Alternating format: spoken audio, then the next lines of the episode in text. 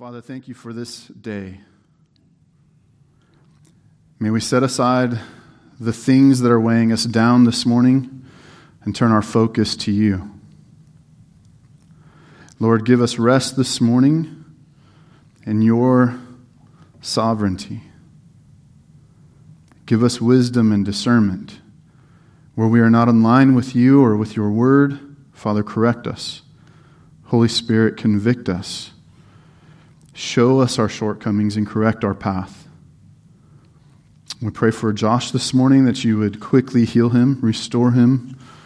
Um, and we pray that the, the words of our lips and the meditations of our hearts would be pleasing to you. It is because of Christ we can pray.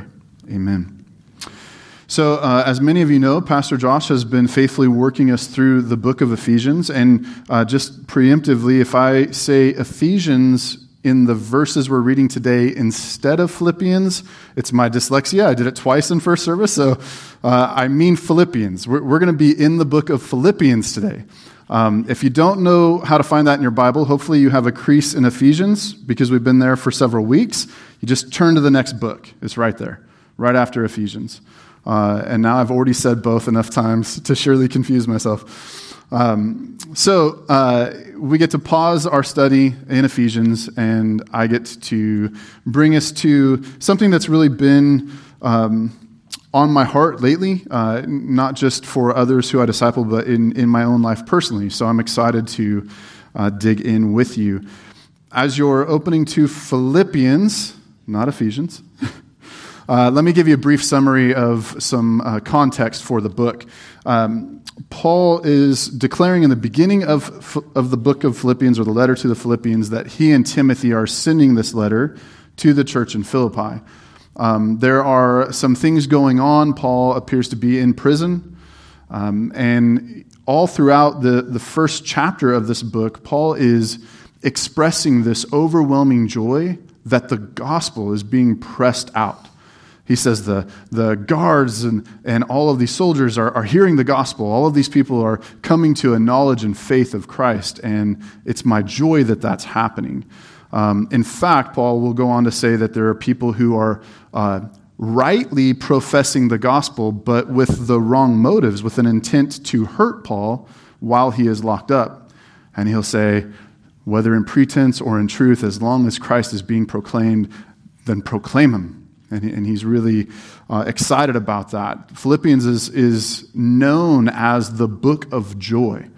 Um, Paul expresses a joy in suffering. He expresses a joy in the, the gospel being pressed forward. He expresses a joy for the people of the church of Philippi to grow in sanctification and joy. Um, Paul even expresses that he has a joy that cannot be taken even with death.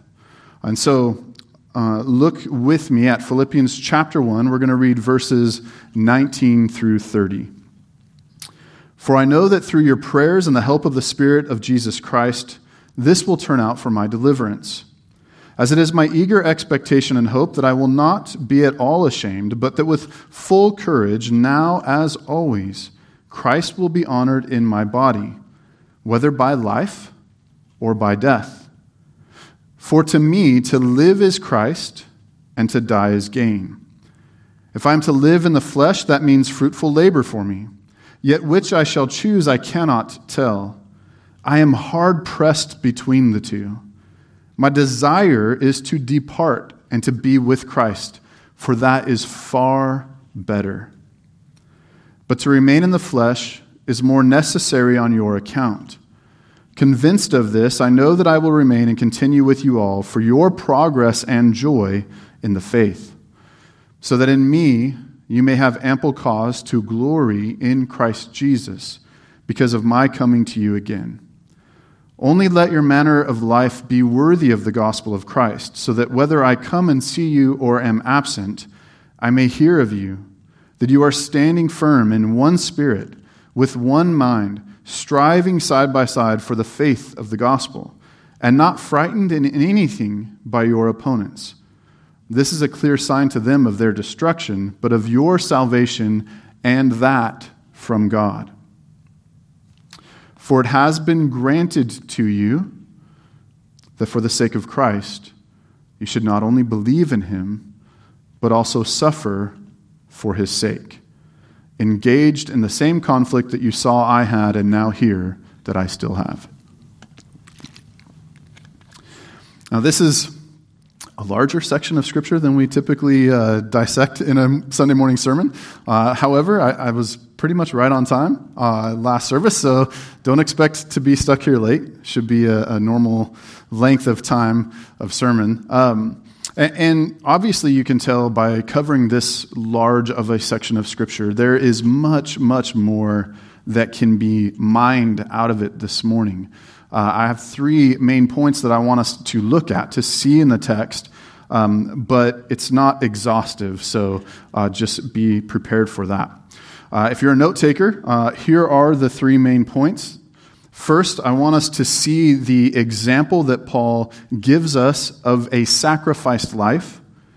Second, I want us to see the fruit of a sacrificed life. And then, third, I want us to see how Paul commands us to live a sacrificed life. So, again, the example of a sacrificed life, the fruit of a sacrificed life, and the command of a sacrificed life.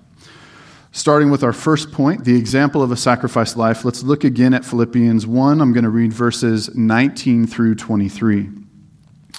For I know that through your prayers and the help of the Spirit of Jesus Christ, this will turn out for my deliverance.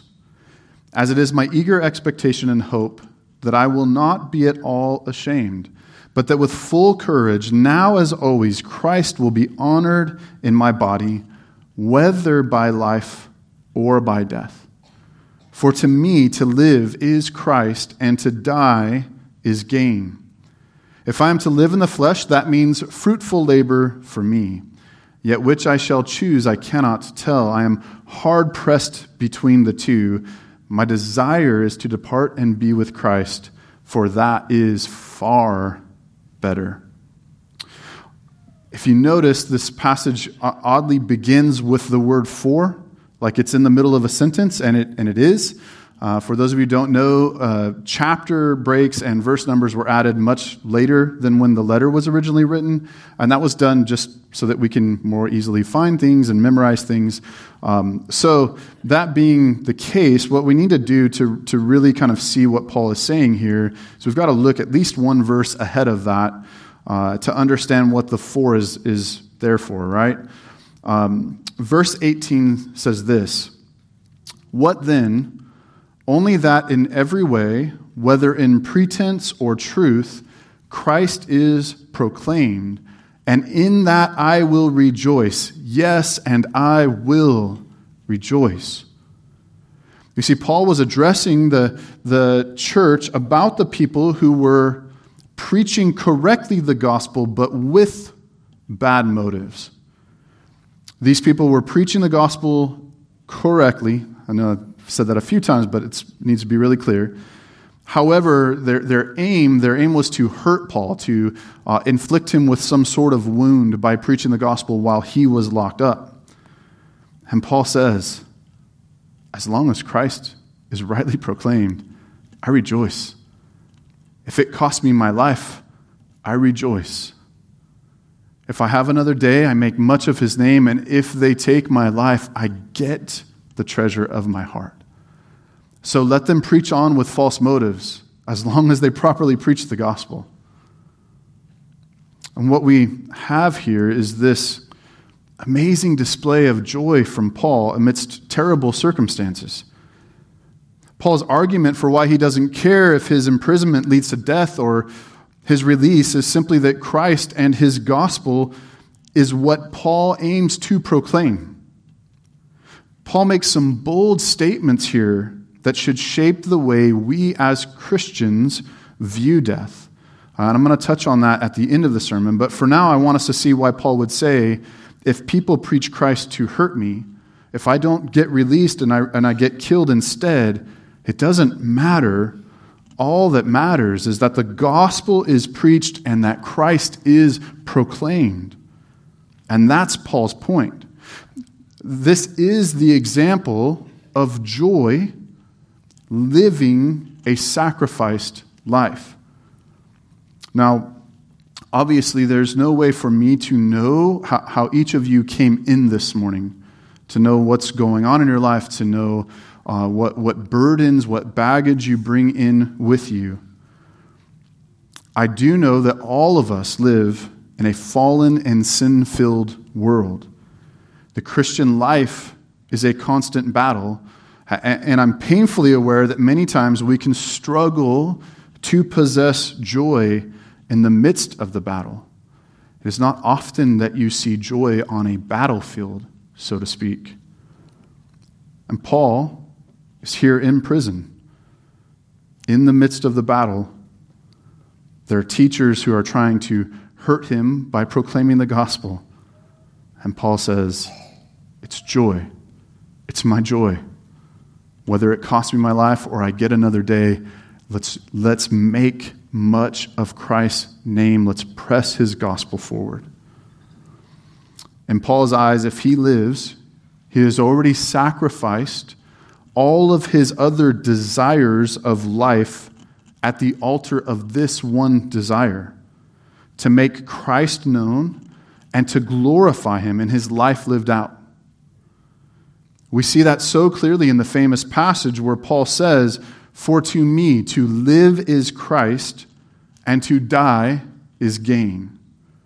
You see, since the life he lives is already sacrificed unto Jesus, meaning that Jesus and his gospel is the focus, the aim, the work with which Paul has taken up to do, to spend his life on, then no one and no circumstance can take Paul's joy.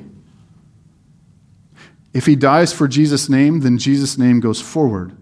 If they torture him but allow him to live, then he will continue to push Jesus' name and his gospel forward. And this is the joy that Paul has in any circumstance. If you want to know the secret to a joy filled life, it's one that's given up, a, a life that's given up for the truer, better life to come, where we believers will enjoy ultimate fellowship with Christ Himself eternally. Paul is simply following the example that Christ Jesus gave in his life. When Christ put on flesh, he came and lived a sacrificial life, the only perfect person to ever have existed is Christ Jesus himself in the flesh. And yet he died a sinner's death. This wasn't like a new thing for Paul. He didn't discover some new way to live. He simply reflecting Christ. Matthew 16, 24, Jesus actually commands us to do this. It says, Then Jesus told his disciples, If anyone would come after me, let him deny himself and take up his cross and follow me. For whoever would save his life will lose it, but whoever loses his life for my sake will find it. For what will it profit a man if he gains the whole world? And forfeits his soul? Or what shall a man give in return for his soul? You see, Paul understood this command of Jesus, and he wanted the, the church in Philippi to know that the key to their joy in all circumstances was to make their life about Christ, to take up their cross daily. This is the sacrificed life. Uh, we've heard Josh refer to it this way the, the crucified life. This is us taking up our cross, pursuing Christ with everything we have, giving up all of the desires that we may run into with the ultimate desire of making much of Christ's name. Paul says, I will rejoice if death comes. I will honor God if I have another day. If people with pure motives preach the gospel because of me, God gets honored. If people with deceitful motives preach to hurt me, as long as they preach the gospel, it will still be proclaimed and God will be honored. And that's what Paul cares about. It's important to see some clarity here because it can get confusing. If you, if you go back in Philippians 1 and read, uh, many times people have said, well, see, look, Paul's saying it's okay that they weren't preaching correctly. And, and that's not at all what Paul's saying. Um, Paul is saying that if their motives are bad, but they are preaching the gospel, then I, Paul personally, says, I don't care that their motives are bad. I'm celebrating that the gospel is being proclaimed. Um, we see clearly in all of Scripture that false teaching, incorrect teaching, uh, is not a good thing, and Paul would never say that it is a good thing. Uh, if you need an example, uh, when you go home today, just open up Galatians and see how Paul treats false teachings. Uh, he's, he's pretty staunch about it. So we've got to see that clearly what Paul is saying is it, it doesn't matter what the circumstances are. If I'm locked up and people are trying to hurt me, if, if I live, if I die, the, the purpose, the aim, the reason I will rejoice, the reason for my joy is that Christ's name is being proclaimed. Let's read the meat of this verse one more time before we move to the next section. Philippians 1 20 through 23. As it is my eager expectation and hope that I will not be at all ashamed, but that with full courage, now as always, Christ will be honored in my body, whether by life or by death. For to me, to live is Christ, and to die is gain. If I am to live in the flesh, that means fruitful labor for me. Yet which I shall choose, I cannot tell. I am hard pressed between the two. My desire is to depart and be with Christ, for that is far better. Paul has a eager expectation and hope. This expectation and hope is that he would honor God whether by his life or by his death. And this is so amazing, Christian. Paul was not some superhuman form of Christian. He, he, in fact, was like you and I, saved by grace through faith in Christ alone, the work of God, not his work. Now, Paul was an apostle. Uh, that was unique to him. But for clarity's sake, Paul's posture here is not his posture because he's an apostle his posture here, that whether through life or through death, his focus is Christ, was his posture because he was a Christian. This is the posture that Jesus has commanded all believers to have in the Matthew verse that I read earlier. We are to live our lives for Christ. We are to take up our crosses daily and live a crucified or sacrificed life. Consider this. What can anyone take from you if you have already given up all you have and are for the name of Christ? They cannot take him from you. Let me, make this maybe a little more practical. Uh, husbands, what can your wife take from you when she sins against you? If your point and purpose, if your most ultimate aim is to glorify God in all things, to point to Him, what can your wife in her sin take from you? Employees, what can a boss take from you? Wives, what can your husband in his sin take from you? Parents, what can your children take from you? Christian, what can your enemies take from you? If your value or your hope is wrapped up in the way others treat you, like your spouse, your boss, your family, your children, your enemies, well, then it's easy to lose joy it's easy to be hurt and offended. It's easy to feel a loss of value. But if your value is wrapped up in Christ, the, the finished work of God, that can never be taken. That is why Paul can say from a prison, if I die, I gain. And if I live, I'm going to go right back to what got me thrown in here in the first place. It's all about Christ. I've used this example before, but, but I really do think it's a helpful one. So if you've heard it before, uh, you'll get to hear it again. Let me ask you a question. I'm going to give you two scenarios, and, and I just want you to think about which scenario puts on display the glory of the gospel better. So, scenario A, when my wife is perfect and never offends me, I come home and dinner's set. I, I get up in the morning, the house is clean, whatever, fill in the blank. Doesn't offend me, just lives perfectly, or in reality, when my wife, who also struggles with sin, offends me, when she is sinfully angry or frustrated about something, when she's not honoring God in her actions, in which one of those scenarios do I get to, in the greatest way, display the gospel? It's not a trick question, right? The, the, the reality is that when suffering happens, when wrongs are done, when there is turmoil and strife, when sin rears its ugly head, we have a greater opportunity to put on display the finished work of Christ. To say, I love my wife no matter what she's dealing with, no matter how much sin she may be struggling with in this moment. Because Christ died for me when I was sinning. Now I can lay down my pride, I can lay down my right to, to get vengeance, right?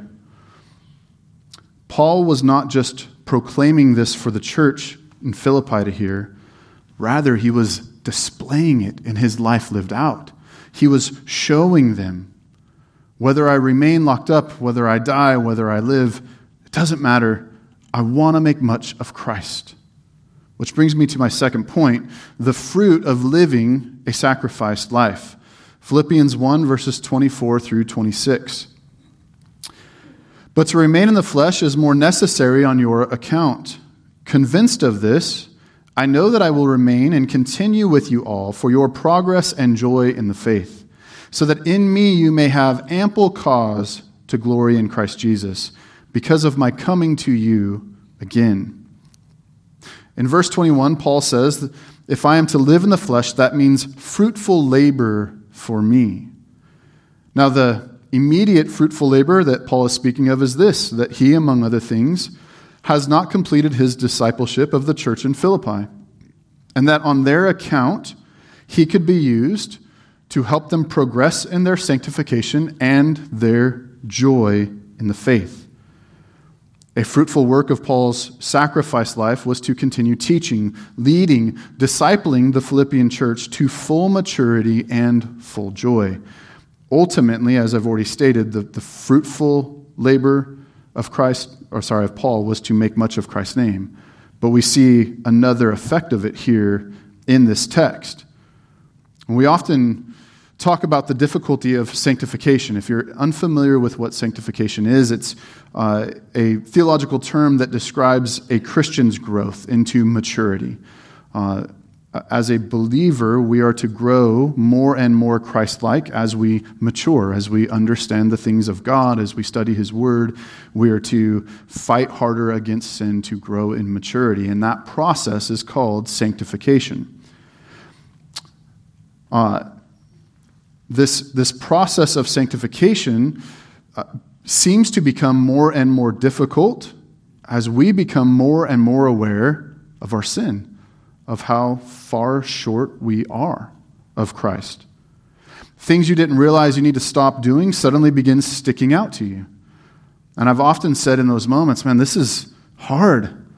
Sanctification is, it's not for the weak. It's hard work. But Paul said in this passage, it was for the Philippian church sanctification and joy. So, what am I missing? What, what are we missing when our focus is the difficulty of sanctification?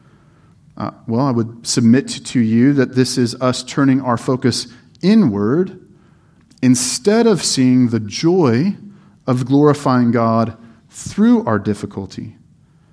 Um, I, I, liken this uh, to this. Have you ever have you ever been upset or complained about something just utterly ridiculous? Like this tap water is so gross. I can't believe I have to drink it. Just me? I'm the only one. Okay. Thanks, guys. I'll remember that. Uh, all the while, people literally are dying daily because they can't get fresh water. And we'll find really insignificant and silly things to be bitter about, right? Uh, I, I, think it has to do with us living in, in a really a, a spoiled culture we far too often trade the fruit of the sacrifice life for the bitterness of the spoiled life. Let me say this another way. The Christian life, as God has had Paul proclaim it here, should be one of joy when things get hard. Should be one of joy all the time. But even and especially in hard circumstances. Why or how is this the case? Well, when things are difficult or hard, Christians have an opportunity to put on display in a far more tangible or brilliant way our love of Jesus and our purpose of living for Christ. Consider the book of Job. If you're familiar with it at all, uh, in the opening of the book, Satan tries to argue with God that the reason that Job is upright is because God has blessed him. Oh, you've given him everything. Take it all away. He'll curse you to your face. Even Satan knows that true love and devotion is proved and put on display in the furnace of suffering. Or to say it another way, the, the fruit of the sacrificed life is shown when sacrifice actually happens. Christian, do you face hardship with joy because you know it will put on display the glory and the beauty of Christ in you? That's the point here. Paul tells the church that he's confident that he will be released because of their need of his help to grow them in sanctification and in joy. So, one of the fruits of the sacrificed life, clearly seen in the passage, is duplication, producing more believers unto their joy, joyful, living out their lives sacrificially for God. Paul would have preferred to go home to his Lord, but he knew it was necessary to continue his discipleship and to make more devoted followers of Christ. If you think about this, we, even in this church today, we need to, we need to thank God for that. How, often do you marvel at the cost of the lives of faithful saints who have gone before us so that we might have what we have today? the preserved Word of God to study, the freedom to even gather together and meet and, and pray together and, and sing and, and preach. Because of Paul's obedience, because of the church of Philippi's obedience, because of God's sovereignty, we have all of these blessings. One of the primary ways that we see this fruit in our obedience to Christ's command sorry, is in our obedience to Christ's command to go and make disciples. That's why we place such a high priority on discipleship here. The last command of Jesus prior to his ascension was his command for us to go and make disciples of all the nations. It, it's our aim here to make disciples who make more disciples. Whether far off or here, we have been commanded by Jesus our Lord to make disciples. Consider the missionaries that Matt prayed for earlier the Linders, the, the and the Dykes. Consider what they're going to do. They're going to sacrifice their life for the hope of the gospel that they might be able to preach it to a people who have never heard it before. Here's the beauty of it they get to say the same thing Paul said. If I die, I gain. And if I'm permitted to live another day, I will make much of Christ's name. And they get to face that reality in a way that most of us will just honestly never understand.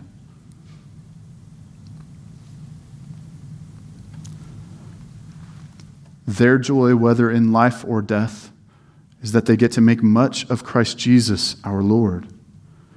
Oh, church, how different would our world be if all of those who profess to be believers, to be Christians, would live like that?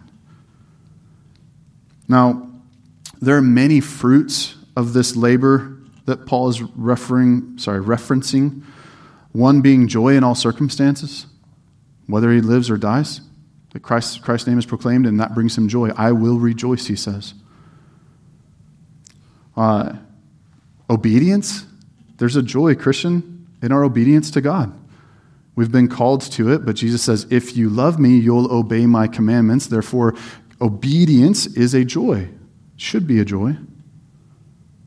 We can add the fruit of honoring the Lord and our lives lived out, laid, laid down for Him, the fruit of multiplying, of helping other people know how to have joy in all circumstances by making much of Christ. You see, when we live our lives sacrificially, when we make Jesus and the gospel our primary aim, there are all sorts of ways that this produces fruit in our life and in the lives of those around us. I think part of the reason that current Christianity really misses this, why we don't see this, is, is we really don't heed this command in our lives well. Which brings me to my last point the, the command of the sacrificed life. Philippians 1 27 through 30. Only let your manner of life be worthy of the gospel of Christ, so that whether I come and see you or am absent, I may hear of you that you are standing firm in one spirit, with one mind, striving side by side for the faith of the gospel, and not frightened in anything by your opponents. This is a clear sign to them of their destruction, but of your salvation, and that from God. For it has been granted to you for the sake of Christ, you should not only believe in him, but also suffer for his sake. Engage in the same conflict that you saw I had and now hear that I still have. Church, what does it mean to let your life be worthy of the gospel of Christ? Well, it means exactly what Jesus had commanded earlier in the Matthew passage and also commands in another Matthew passage. It means that we are to lay down the other desires that we have under the ultimate desire of honoring and making much of Christ. Matthew 10, verses 34 through 39. This is Jesus speaking. He says, Do not think that I have come to bring peace to the earth. I have not come to bring peace, but a sword. For I have come to set a man against his father, and a daughter against her mother, and a daughter in law against her mother in law, and a person's enemies will be those of his own household. Whoever loves father or mother more than me is not worthy of me. Whoever loves son or daughter more than me is not worthy of me. Whoever does not take his cross and follow me is not worthy of me. Whoever finds his life will lose it, and whoever loses his life for my sake will find it. Do you notice that word worthy in the verses? It's the same exact Greek word that Paul is using in our Philippians passage. Christian, what do you love most in this world? Where your heart lies, there your treasure lies. If Christ is not your treasure, then this should sound like a warning to you. Because Christ himself has proclaimed, You are not worthy of the gospel. Guys, this is.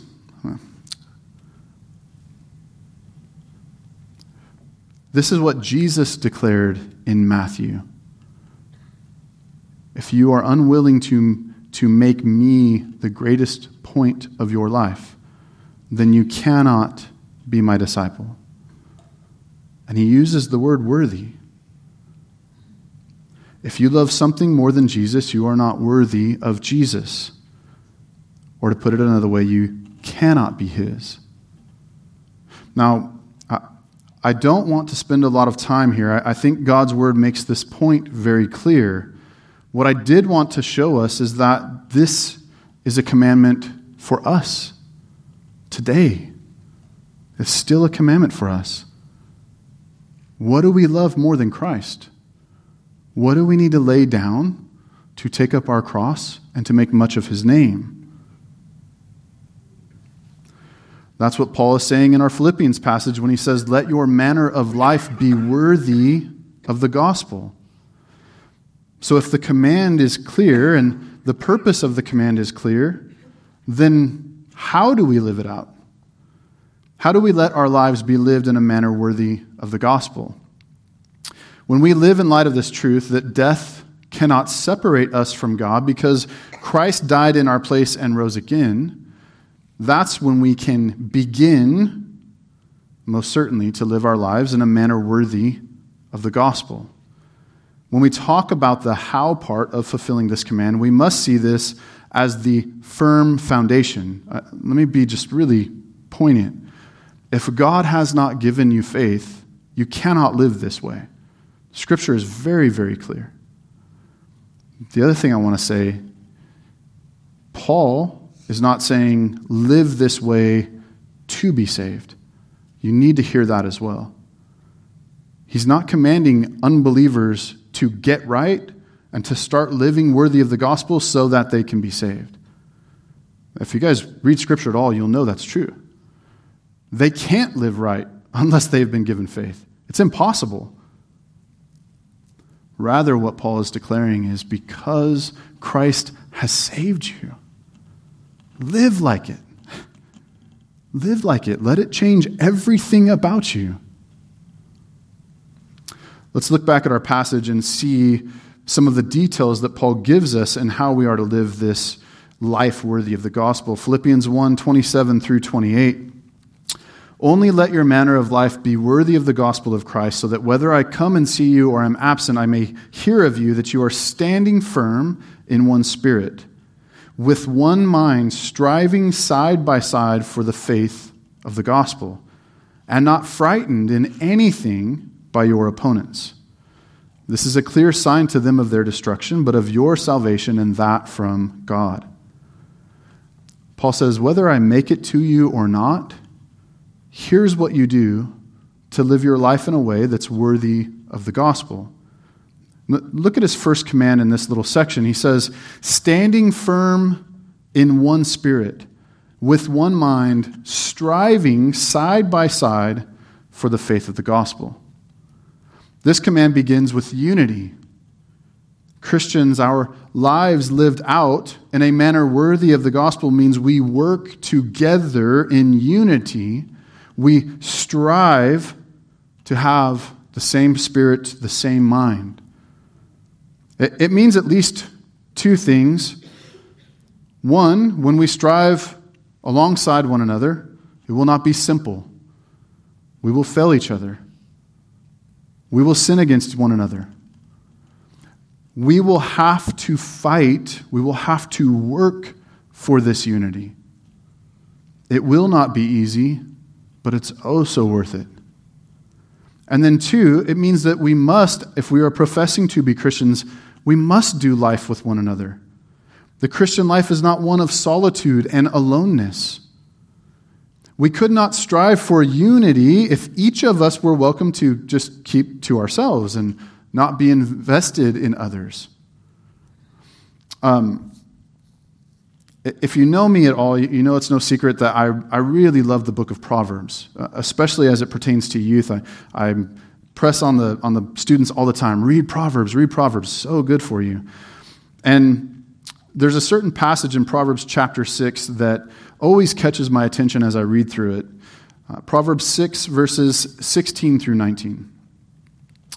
There are six things that the Lord hates, seven that are an abomination to him haughty eyes, a lying tongue, and hands that shed innocent blood, a heart that devises wicked plans, feet that make haste to run to evil, a false witness who breathes out lies, and one who sows discord among brothers. Now, when the passage says there's six things that the Lord hates, seven that are an abomination to him, it kind of tends to draw our eyes to the seventh thing.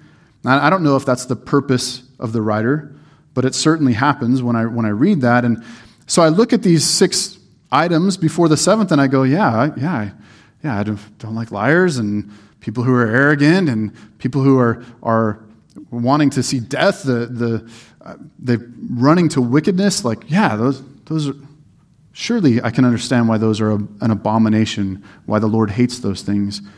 And then I get to this last one, and it just doesn't seem like it's as, as bad as the rest of them.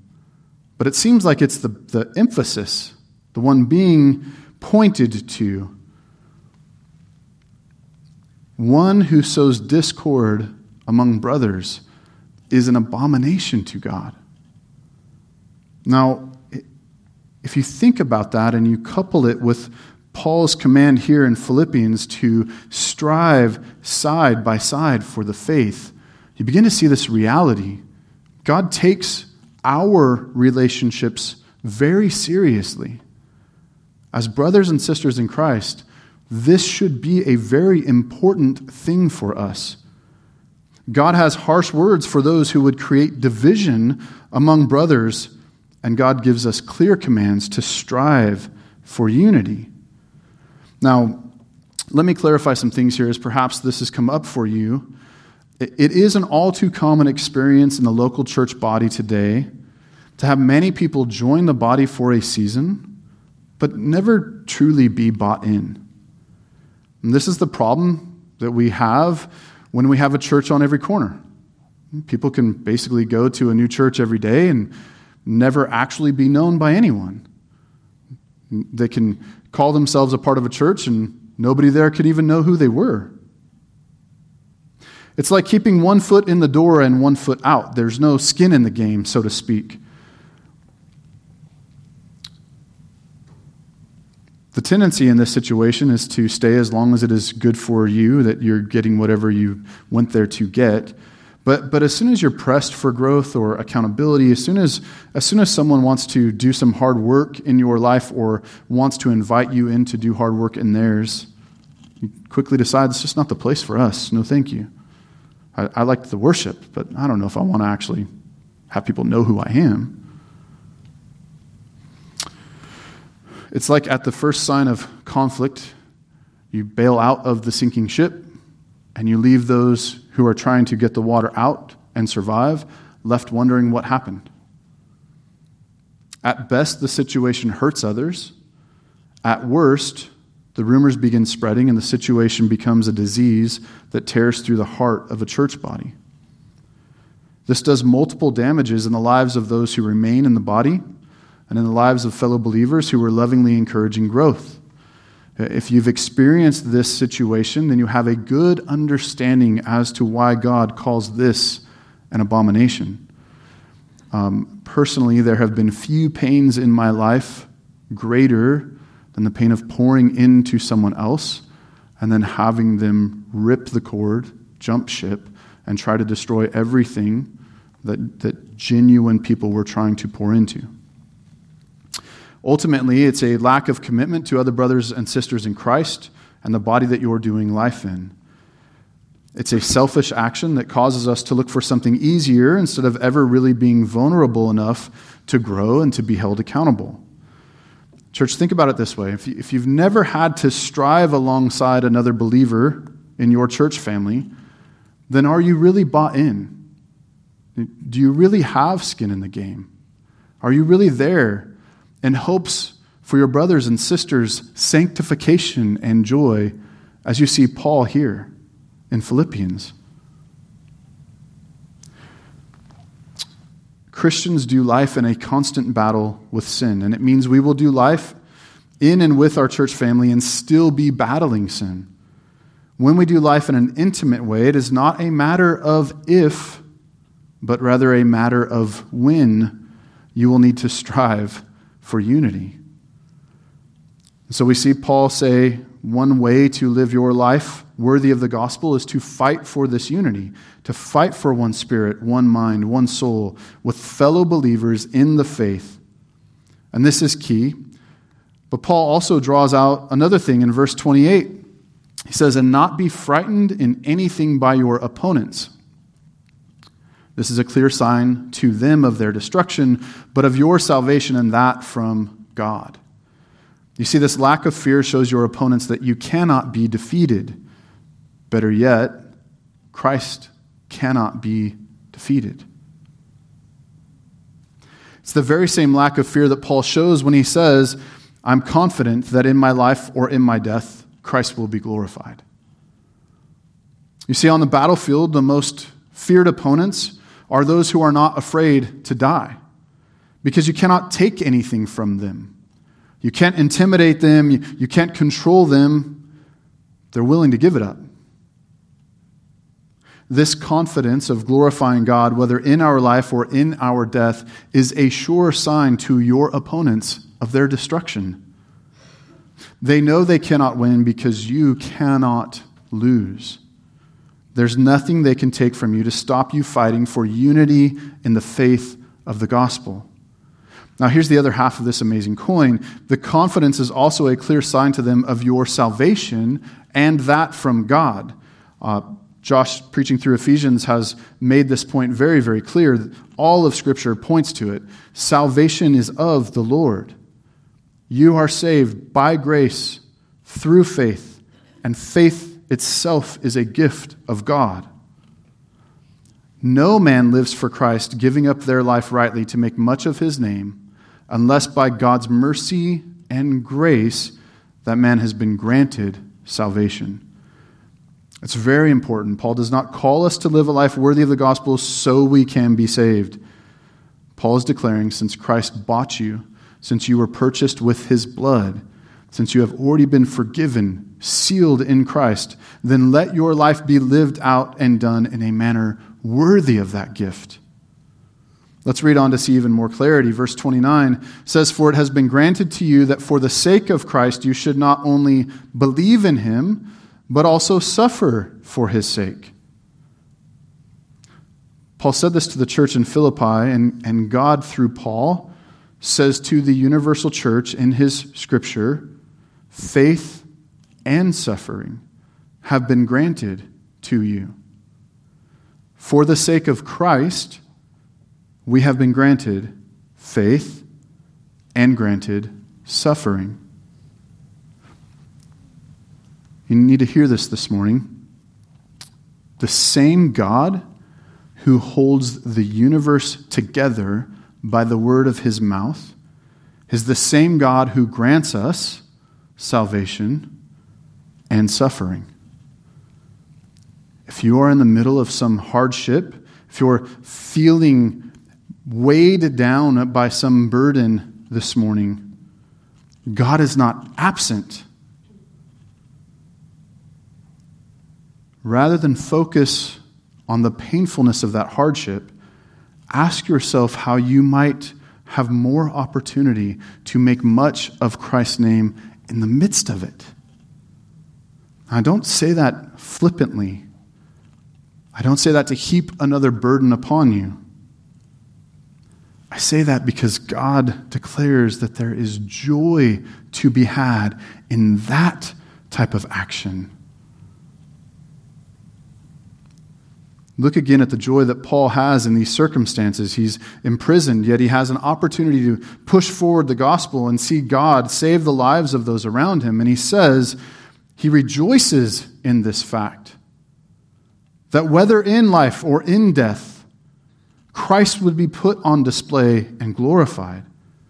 Christian, you can find no greater joy than to live your life in a manner worthy of the gospel. Again, God is not commanding this for us because he wants to rob us of joy. He's commanding this because he has greater joy in store for you. He is sharing with you the secret to endless joy, to earth shattering joy, to even in death or suffering joy. If these commands have hit your heart today and sound burdensome, I would submit to you that this is not the way Paul sees them. And it's not the way that we should see them either. Take heart, Christian. When we pursue sanctification and obedience in joy, God, who is faithful, will show us why this is the best road to walk. Uh, I want to conclude with this. I, I told you earlier in the sermon that I wanted to look at what Paul says about death and, and about making much of Christ in death. Uh, and so I want to return to that point now. Let's look at uh, the Philippians passage again one more time, verses 1, sorry, chapter 1, verses 20 through 23. Paul says, As it is my eager expectation and hope that I will not be at all ashamed, but that with full courage, now as always, Christ will be honored in my body, whether by life or by death. For to me to live is Christ, and to die is gain. If I am to live in the flesh, that means fruitful labor for me, yet which I shall choose I cannot tell. I am hard pressed between the two. My desire is to depart and be with Christ, for that is far better. Not a little bit, far better. Paul eagerly expects to honor God in his death, but how would he do this? Well, he does this by seeing death as gain. Paul looks eagerly to the day that he is reunited to his Savior. Paul says in verse 23 that he is hard pressed between life and death.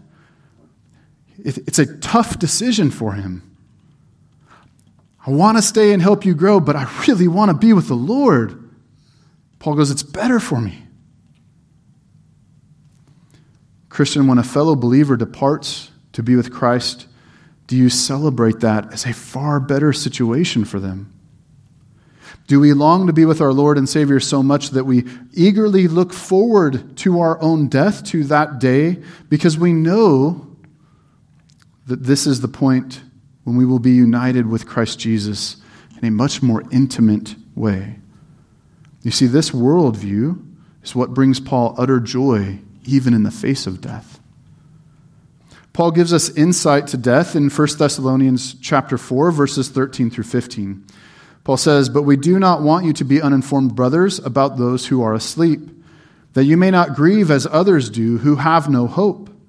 For since we believe that Jesus died and rose again, even so, through Jesus, God will bring with him those who have fallen asleep.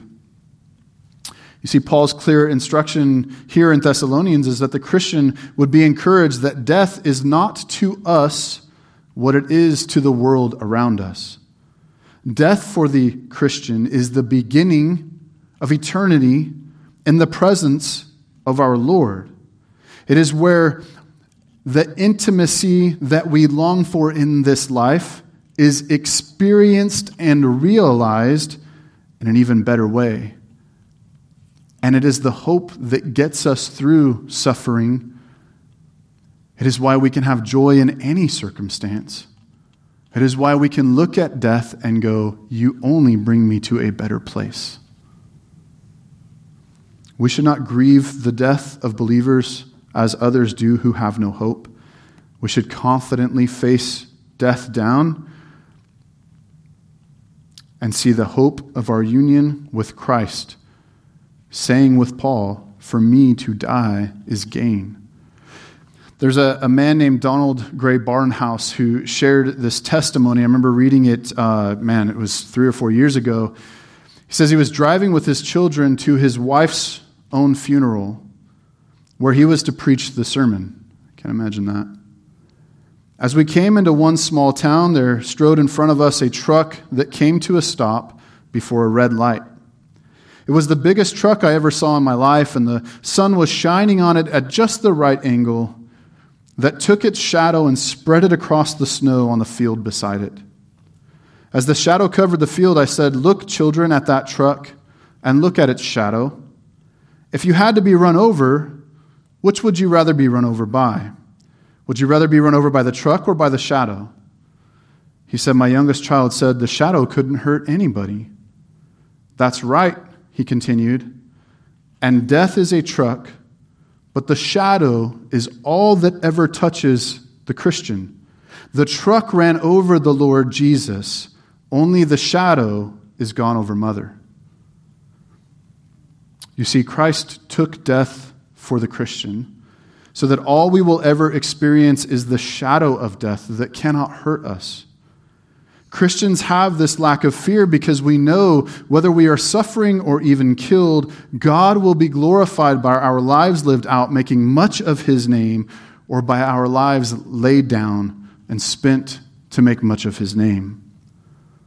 Oh, how we might live differently if we truly believed that it was better to be home with our Lord. What might we be willing to risk for God's glory if we believed that death only brought us greater joy. You see, Paul's secret to joy in all things, including death and suffering, is quite simply to be living for something other than himself. When you live for someone who is the ultimate source of joy, who is eternal, who is immutable, unchanging, sovereign over all things, then no one can take your joy from you. No circumstance can rob you of it. And this is what Paul's focus of his life is upon. It cannot be taken or changed.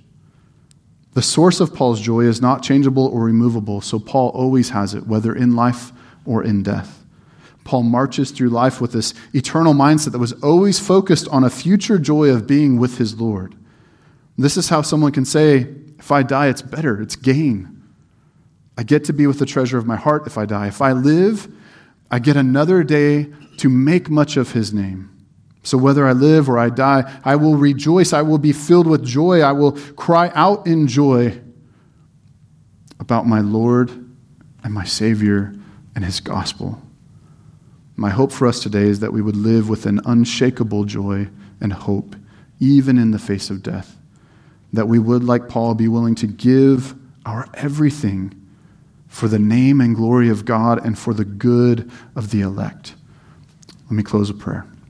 Father, thank you again for our time together this morning as we consider Paul's letter to the church in Philippi. We, we consider your words to us, the, the universal church, the, the body of true believers, Lord.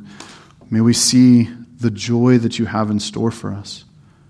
May we see that our, our lives laid down for you does not mean we lack joy does not mean we are robbed of, of things we want, but that we get our greatest joy to make much, to make much of your name, Lord. We pray that we're, we are holding on to other things where other loves and, and um, joys are hiding in our heart. Your Spirit would convict us that the brothers and sisters that you have given us to do life with can Help us to see those things, to lay them down, and to make much of your name. It is because of Christ we pray. Amen.